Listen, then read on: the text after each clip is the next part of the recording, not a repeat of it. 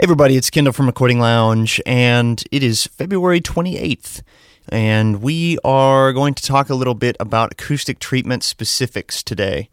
So, you guys should know at this point that I'm a huge proponent, proponent of acoustic treatment, and with good reason. It's because the facts do not lie. And I'd like to take a minute to talk about some of the misconceptions about acoustic treatment that some guys think. And, you know, we all have spent time researching and whatever, and so have I. So, you know, things that I've learned, things that are, um, that might have changed. I mean, there might be old shows early, early on where um, maybe I've said something different than this. So I uh, just thought I would give an update to acoustic treatment, and we haven't done that in a while. So um, let's talk a little bit. And, I, and I've learned a lot, especially from designing my own studio Um, from the ground up. So that that has helped me more than you know, as far as learning a little bit more about acoustics and just the physics of sound and how it works, what it does, what it does not do. So let's just talk about a couple of those things. The first thing that we have to remember is that a good sounding room is purpose-built ninety percent of the time. Very seldom do we just walk into a bedroom and it sounds amazing. It does happen, but not super often. I mean, the first step to having a good sounding room is having a well-designed room. That means dimensions, materials, et cetera. So if you can design a room, if you have the budget to do it, if you have, if you're at a place in your business where you can do it, then go for it. Many times, though, we're in smaller spaces where we can't do anything about the geometry of the room, so we have to treat it. Uh, the first misconception is that um, smaller rooms don't need as much treatment because they're smaller. And uh, when in fact that is the exact opposite of the truth. Generally, smaller rooms need more treatment because they have closer, the, the walls are closer together, the reflections are stronger, and um, generally speaking, when you when you think smaller room, you think bedroom, and um, often those have very low ceilings, and often they have uh, very, very weird dimensions that don't work out well for acoustics. So they might have something like ten by ten by eight or, uh, or or eight by eight by twelve or, you know, something like that, where there are, you know, divisions of each other and, you know, certain uh, dimensions that are identical. And that is just no good. If, the worst room that you can possibly have is a cube, um, meaning ten by ten by ten or eight by eight by eight. And avoid these rooms at all costs. They will just almost never provide a good sound. And I mean, if that's all you have to work with, I mean, you might consider being a chef or something. No, I'm just kidding. But you really should try to avoid it. And um, because know that if you do have a room like that, you will almost never be able to get it to sound great, except with lots and lots of treatment. Um, let's talk about another misconception is that, uh, you know, broadband bass traps, like four-inch bass traps, are the only solution and the best solution for absorbing sound. Well, obviously, these types of traps have grown in popularity over the last twenty years. They've really exploded on the, you know, like, hey, treating your room is important now that uh, home recording, and really home recording in general, has sort of exploded in the last twenty years, obviously. So, um... before, in the, you know, in the nineties, it wasn't really a thing so much. Like, home recording meant a little, you know, two-track recorder maybe, or, or a tiny, tiny little, um, you know, cassette recorder or something. You you couldn't really get an expensive setup, or even a moderately prosumer thing, like, wasn't around really. So um, anyway, these four-inch traps are usually two feet by four feet, and they're four inches thick. Um, let's talk about a little of, uh, about these, because there are some facts that um, you should be aware of.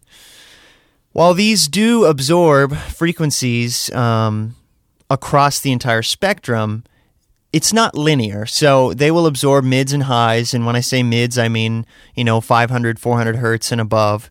Um, and so, but as far as low mids and lows, there's a lot of details when it comes to the placement of these things and how thick and where they are, and the angle of incidence, meaning the angle where the sound strikes them, um, that can really affect their performance. So the first thing is that if these are flat on the wall, meaning just right up on the wall, um, the performance at low frequencies below, you know, two hundred hertz is very poor, even though they are, you know, four inch thick and everyone says, oh, they're bass traps, blah, blah, blah. Well, they are bass traps in a way if they are placed correctly. If they are not placed correctly, then they're really just a, you know, a low, mid, mid-high frequency absorber. Um, let's talk about some of the statistics. So a four-inch bass trap on the wall might only absorb effectively down to maybe two fifty, three hundred hertz, which, I mean, most of the important musical information, you know, in terms of the fundamental notes in the vocal range, in the guitar range, in the bass range, in the drum range, most of the fundamentals are in the, or lower than that, you know, fifty hertz to three hundred hertz is kind of the fundamental range for most instruments. So spacing a four-inch panel two inches off the wall will increase the low-frequency absorption quite a bit, actually, because now uh, these will extend to about the same effectiveness down to maybe one seventy-five hertz. So you get an extra, you know, almost an extra octave just by spacing them two inches off the wall. And you might ask, well, how do I space them off the wall? There are a couple things you can do. You can uh, use picture hanging wire and then put some P V C pipe or um, some, like a two by four behind it uh, to space it off the wall. You can put two by fours on the wall and then attach the um, you know, the panels to those two by fours. However you want. There's a lot of different ways to do it. But um, just know that spacing them off the wall just a little bit allows them to really work more effectively. Now, let's check this out. Let's space it four inches off the wall. What do the statistics say for that? The statistics tell us that a four-inch trap four inches off the wall will then extend your low-frequency absorption to uh, you know, a little more like one hundred and maybe fifty hertz. Maybe one forty hertz, maybe one thirty hertz, depending on the model, the type, the, you know, blah, blah, blah. So you might get another half octave or, you know, something like that um, by spacing it four inches off the wall.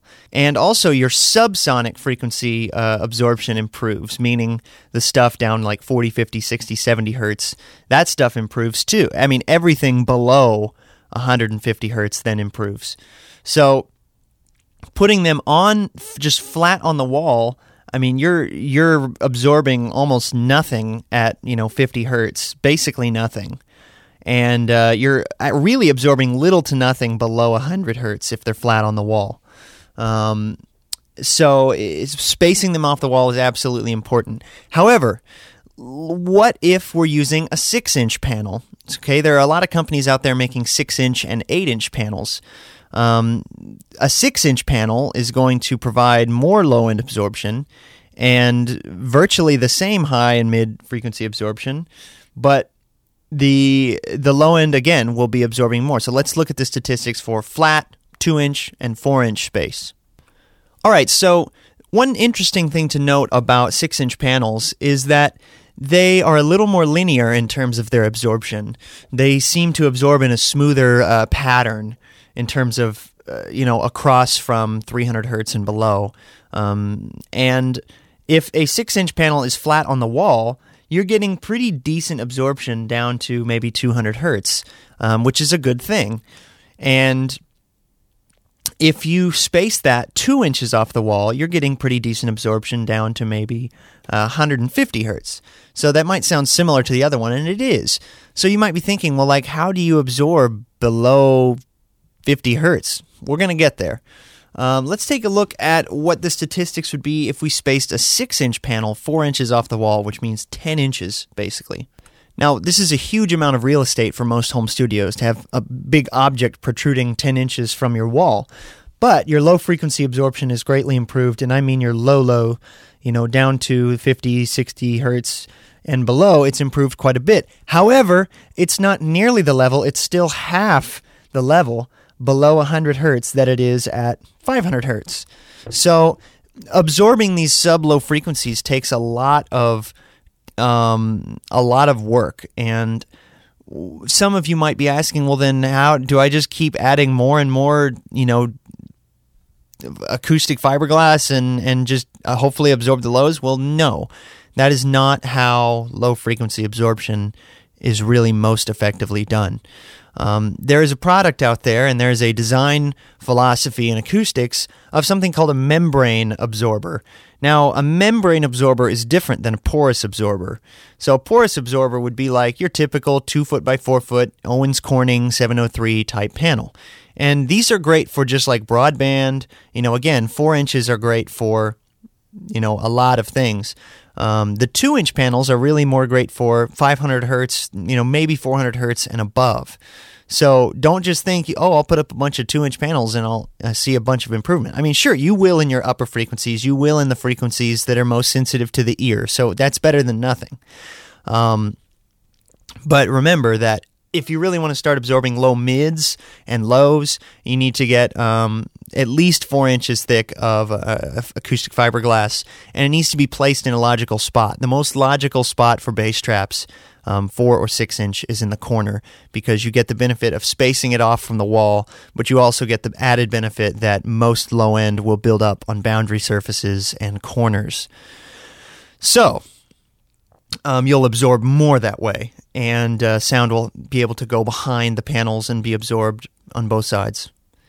Now, a membrane absorber works like a drum. It is a sealed box. Now, most drums have a vent or something, but a a membrane absorber is a sealed box, meaning airtight, that often will have a very little small amount of uh, fiberglass inside, maybe an inch, maybe two inches, and the box has a specific volume, meaning, you know, geometric volume, and it has a specific, uh, the face, you know, imagine just like a picture frame, essentially, but three D, so maybe three inches out, like like a bass trap panel, except the face is not um, fabric necessarily, it's wood, um, so a, a or or metal, and it's a very thin piece of material that will vibrate, essentially making this box, right, just like a drum, and Um, it's sealed to the wall and or sealed on its own as a completely sealed box. And the idea behind this is that when you create a certain size of this porous absorber, or I should say this membrane absorber, um, it will resonate, and it will essentially self-damp it, the frequency that it is resonating, um, because of ju- that's just the the physics of it. And so they now the the downfall with these is that while they are extremely effective at low frequencies, and you can get a four inch membrane absorber that will absorb to very low frequencies, probably, you know, seventy hertz and below, depending. You might have to get a six inch if you want to go lower than that. Um, the problem is that they're tuned, meaning they only will absorb certain frequencies. They won't absorb broadband necessarily, and they won't absorb Um, the high frequencies, because they'll reflect them back because the face is wood. Now, you can, of course, build um, quite a few things that, that are combinations of these, and you can build, you know, you can build your own, but they're a lot more difficult than just building a, a broadband porous absorber. So there are companies out there, G I K and Realtraps, that make uh, membrane absorbers, and um, G I K makes one called the the Sonex or Sonus or something like that.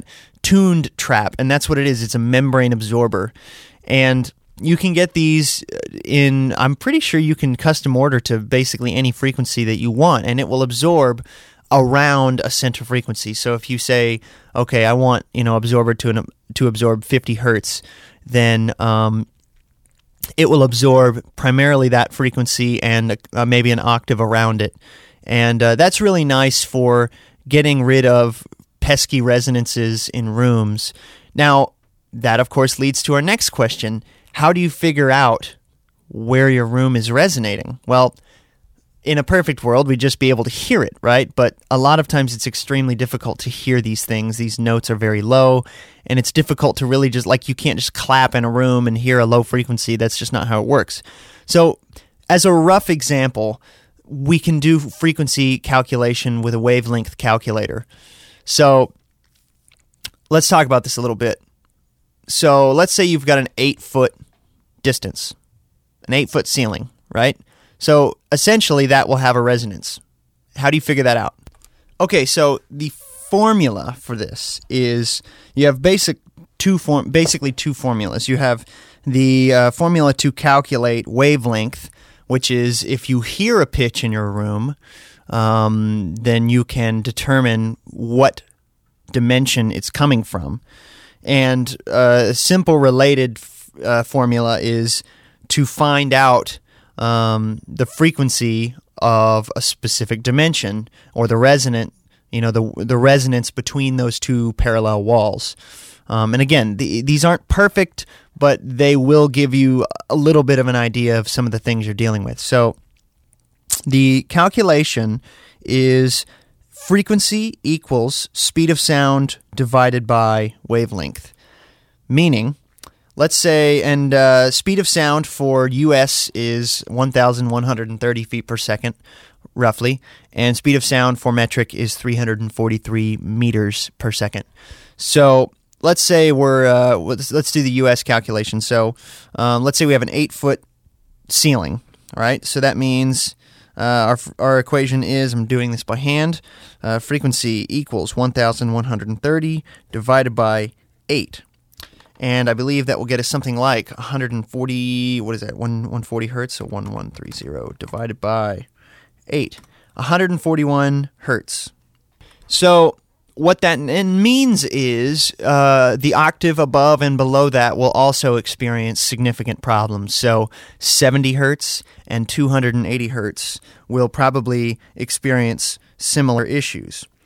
Now, if you've ever had trouble in your mix in an eight-foot ceiling getting one hundred fifty hertz or seventy hertz to really sound right, or if you feel like you can't get the kick right because it's around seventy hertz, it's either too big or too small, I mean, that's a pretty common dimension in home studios. So you might need to get a tuned trap. Now, one of the reasons that G I K makes a trap that's tuned to seventy hertz is because ten, you know, eight, eight feet is a very common dimension for uh, a ceiling in a home studio. So that's a pretty good thing. Now, you will pay a lot more for a membrane absorber. I'm just warning you. The technology requires a lot more specific calculations and specific sizes. And um, so it's not necessarily just going to be as cheap as a bass trap. Um, it could easily be twice as much, if not three times the price. But it will greatly improve the sub-frequency, you know, frequencies below one hundred hertz. So let's do another example. I'll do this one in meters, um, just because uh, I want to be fair to my uh, overseas listener. And I mean, come on, let's be honest. I'm pretty sure America's the only one using the. Everyone else is on metric anyway. So, um, all right. Let's say you hear a tone in your room. Let's say it's five hundred hertz. Like you hear, you know. Uh, and how do you figure that out? Okay, so easiest way, and you can go online and get uh, charts that show frequencies of notes. Um, that show, you know, oh, a G sharp is this frequency, or, you know, A equals four forty. So um, let's say you're in your your tracking room and you, you know, are singing different pitches like ooh, ooh, ooh, or whatever, and you hear one of them ringing, resonating. Let's say, let's let's just say it is two hundred twenty hertz. That's easy. Okay, so you can look on a frequency chart and you see that two hundred twenty hertz is an A. Okay, so in the metric, the calculation, again, you have two formulas that you can use. They're basically the same formula, just switched around, which is uh, wavelength equals speed of sound divided by frequency, or frequency equals speed of sound divided by wavelength. So because we know the frequency, let's see, we're hearing that A, you know, and you can hear that in the room, hear this little or whatever, this creepy, eerie ringing sound. And you can, uh, you know, check on a tuner, a chromatic tuner, and see what frequency it is, and then um, look up the actual hertz unit. So let's do the calculation. That would make it um, wavelength equals speed of sound divided by two hundred twenty hertz. In this case, we'd have wavelength equals three hundred forty-three meters per second divided by two hundred twenty hertz, which gives us one point five six meters. one point five six meters, which equals about five feet, uh, five point one feet, meaning um, any dimension that has five, so uh, five feet dimension, which, wow, that'd be a really small dimension for a room, but also ten feet, also twenty feet, a um, little less, but fifteen feet, and um, so so those dimensions will have issues. So if you're hearing that tone, if you're hearing an A, which would be la, then anytime you play an A in that room, you're going to have issues with ringing, and oftentimes when you play just about anything percussive, like drum sets, you're going to hear that ring and all this. Now, then you can look and say, oh, okay, so one point five six meters, what dimensions do I have that are that match that division? And let's say you have uh, one that's, you know, double that or three times that or four times that, then you know that those are the walls where those, uh, between those two walls is where that frequency is coming from. Um, and just for the U S guys that are like, whoa, whoa, whoa, whoa, whoa. Let's say if you have a wall that is two hundred twenty hertz, Uh, has a resonance there, that means it's going to be about ten feet or twenty feet. Um, so that means you need to treat those walls. So all of this is not to, you know, make your brain hurt or make you be like, yeah, that doesn't matter. Be- because the point is really, um, rooms are imperfect. They're never going to be perfect. You can't design a perfect room. You can only design the best room that you can. And a lot of times in home studios, you are simply putting a big Band-Aid on an existing room that may sound terrible on its own. Um, in my experience, good sounding rooms sound good empty. And I mean completely empty. No carpet, no furniture, nothing. Good sounding rooms sound good, completely empty. And bad sounding rooms sound horrible, completely empty. So be aware of that, and be aware that Um, you need some thick panels to absorb some of these frequencies, because most of your problem issues are going to be below three hundred hertz, because um, the low mids and the mids, a lot of those come from um, multiples of the low frequencies, if that makes sense. So if your room, if you're having trouble in like the five hundred hertz area, you might, the real root cause might be two hundred fifty hertz or one hundred twenty-five hertz that are really causing that problem. It's just easier to hear five hundred hertz. Um, our ears a little more sensitive to the mid-range frequencies.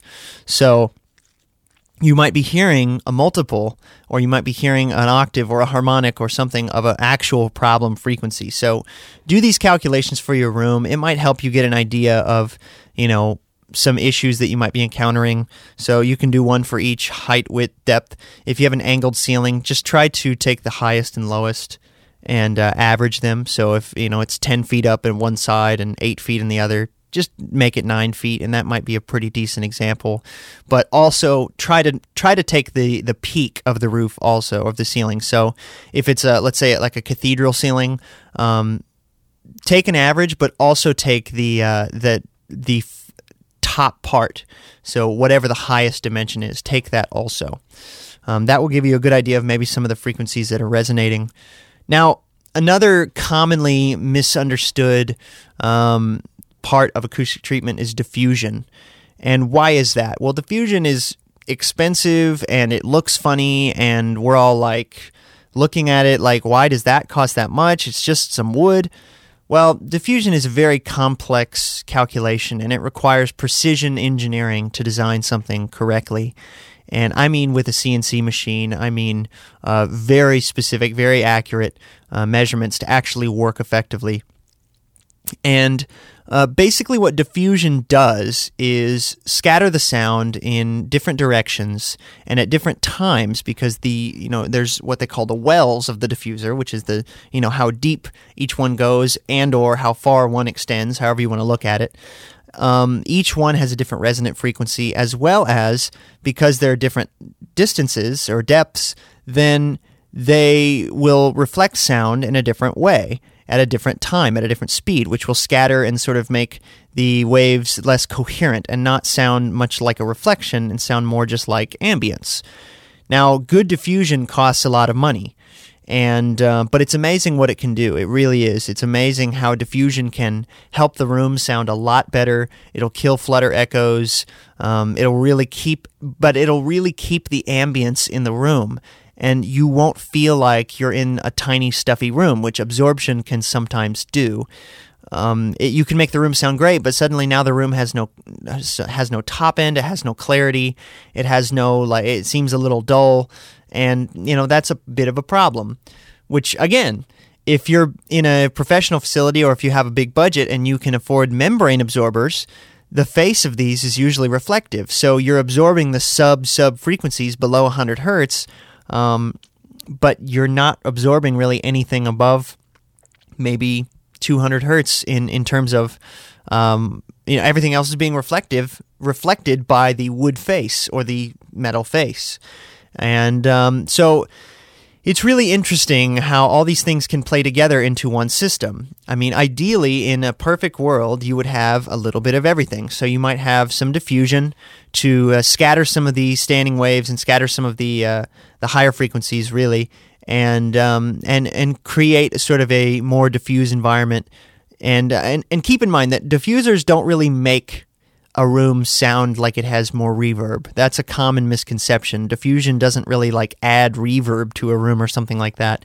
Um, it just retains what is there, and it creates sort of a nice sounding, you know, w- what's there is nice sounding. The reflections are not as harsh.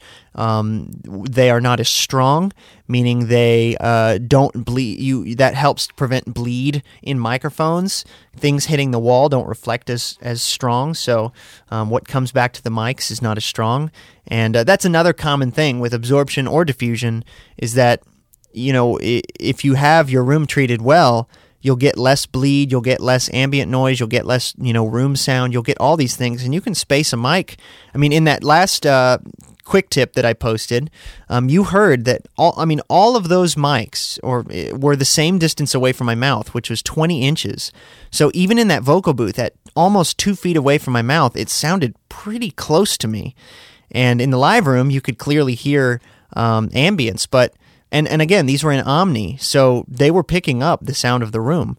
But in the vocal booth and in my control room, um, you could almost hear no ambience whatsoever, even twenty inches away.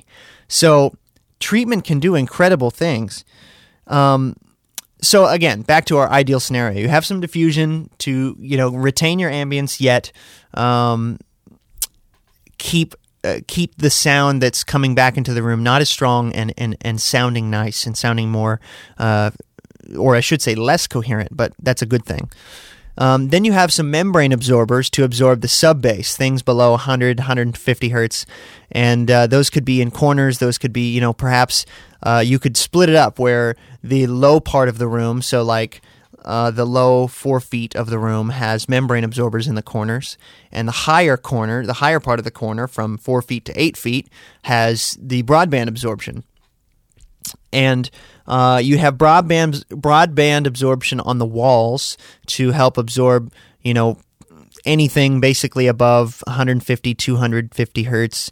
And if you're in a space where Um, you primarily just need to control a little more highs and mids, but you don't want to absorb any more bass, you can actually use the two-inch panels flat on the wall, and it will pretty much only absorb mids and highs. So uh, you can really use these things to their advantage, to your advantage. So let's say you have um, these tuned bass traps, and they're absorbing pretty nicely below one hundred hertz, and uh, maybe you can get away with putting a six-inch trap right on the wall, or a four-inch trap, you know, spaced an inch or, t- or two. Maybe you don't have to space it four inches off the wall. Um, but keep in mind that all of this stuff works as one system. It's not just like, oh, I can get this one thing and my room will sound better. It, you, you kind of have to have a little bit of all of it to really create this coherent system that all works together to create a good-sounding room. And again, you might see some studios, some professional studios, and you might think, well, they don't have tons of bass traps. Well, a lot of times they have false walls, and they have, um, you know, membrane absorbers and Helmholtz resonators and all these panel absorbers that have a wood face. So it looks like the wall, but it's actually a huge bass trap. Keep that in mind. Don't just go off of pictures. That's idiotic. Don't don't just look at pictures and say, well, what do they do? Um, that never works in basically anything on recording or, or mixing. Don't use your eyes to learn.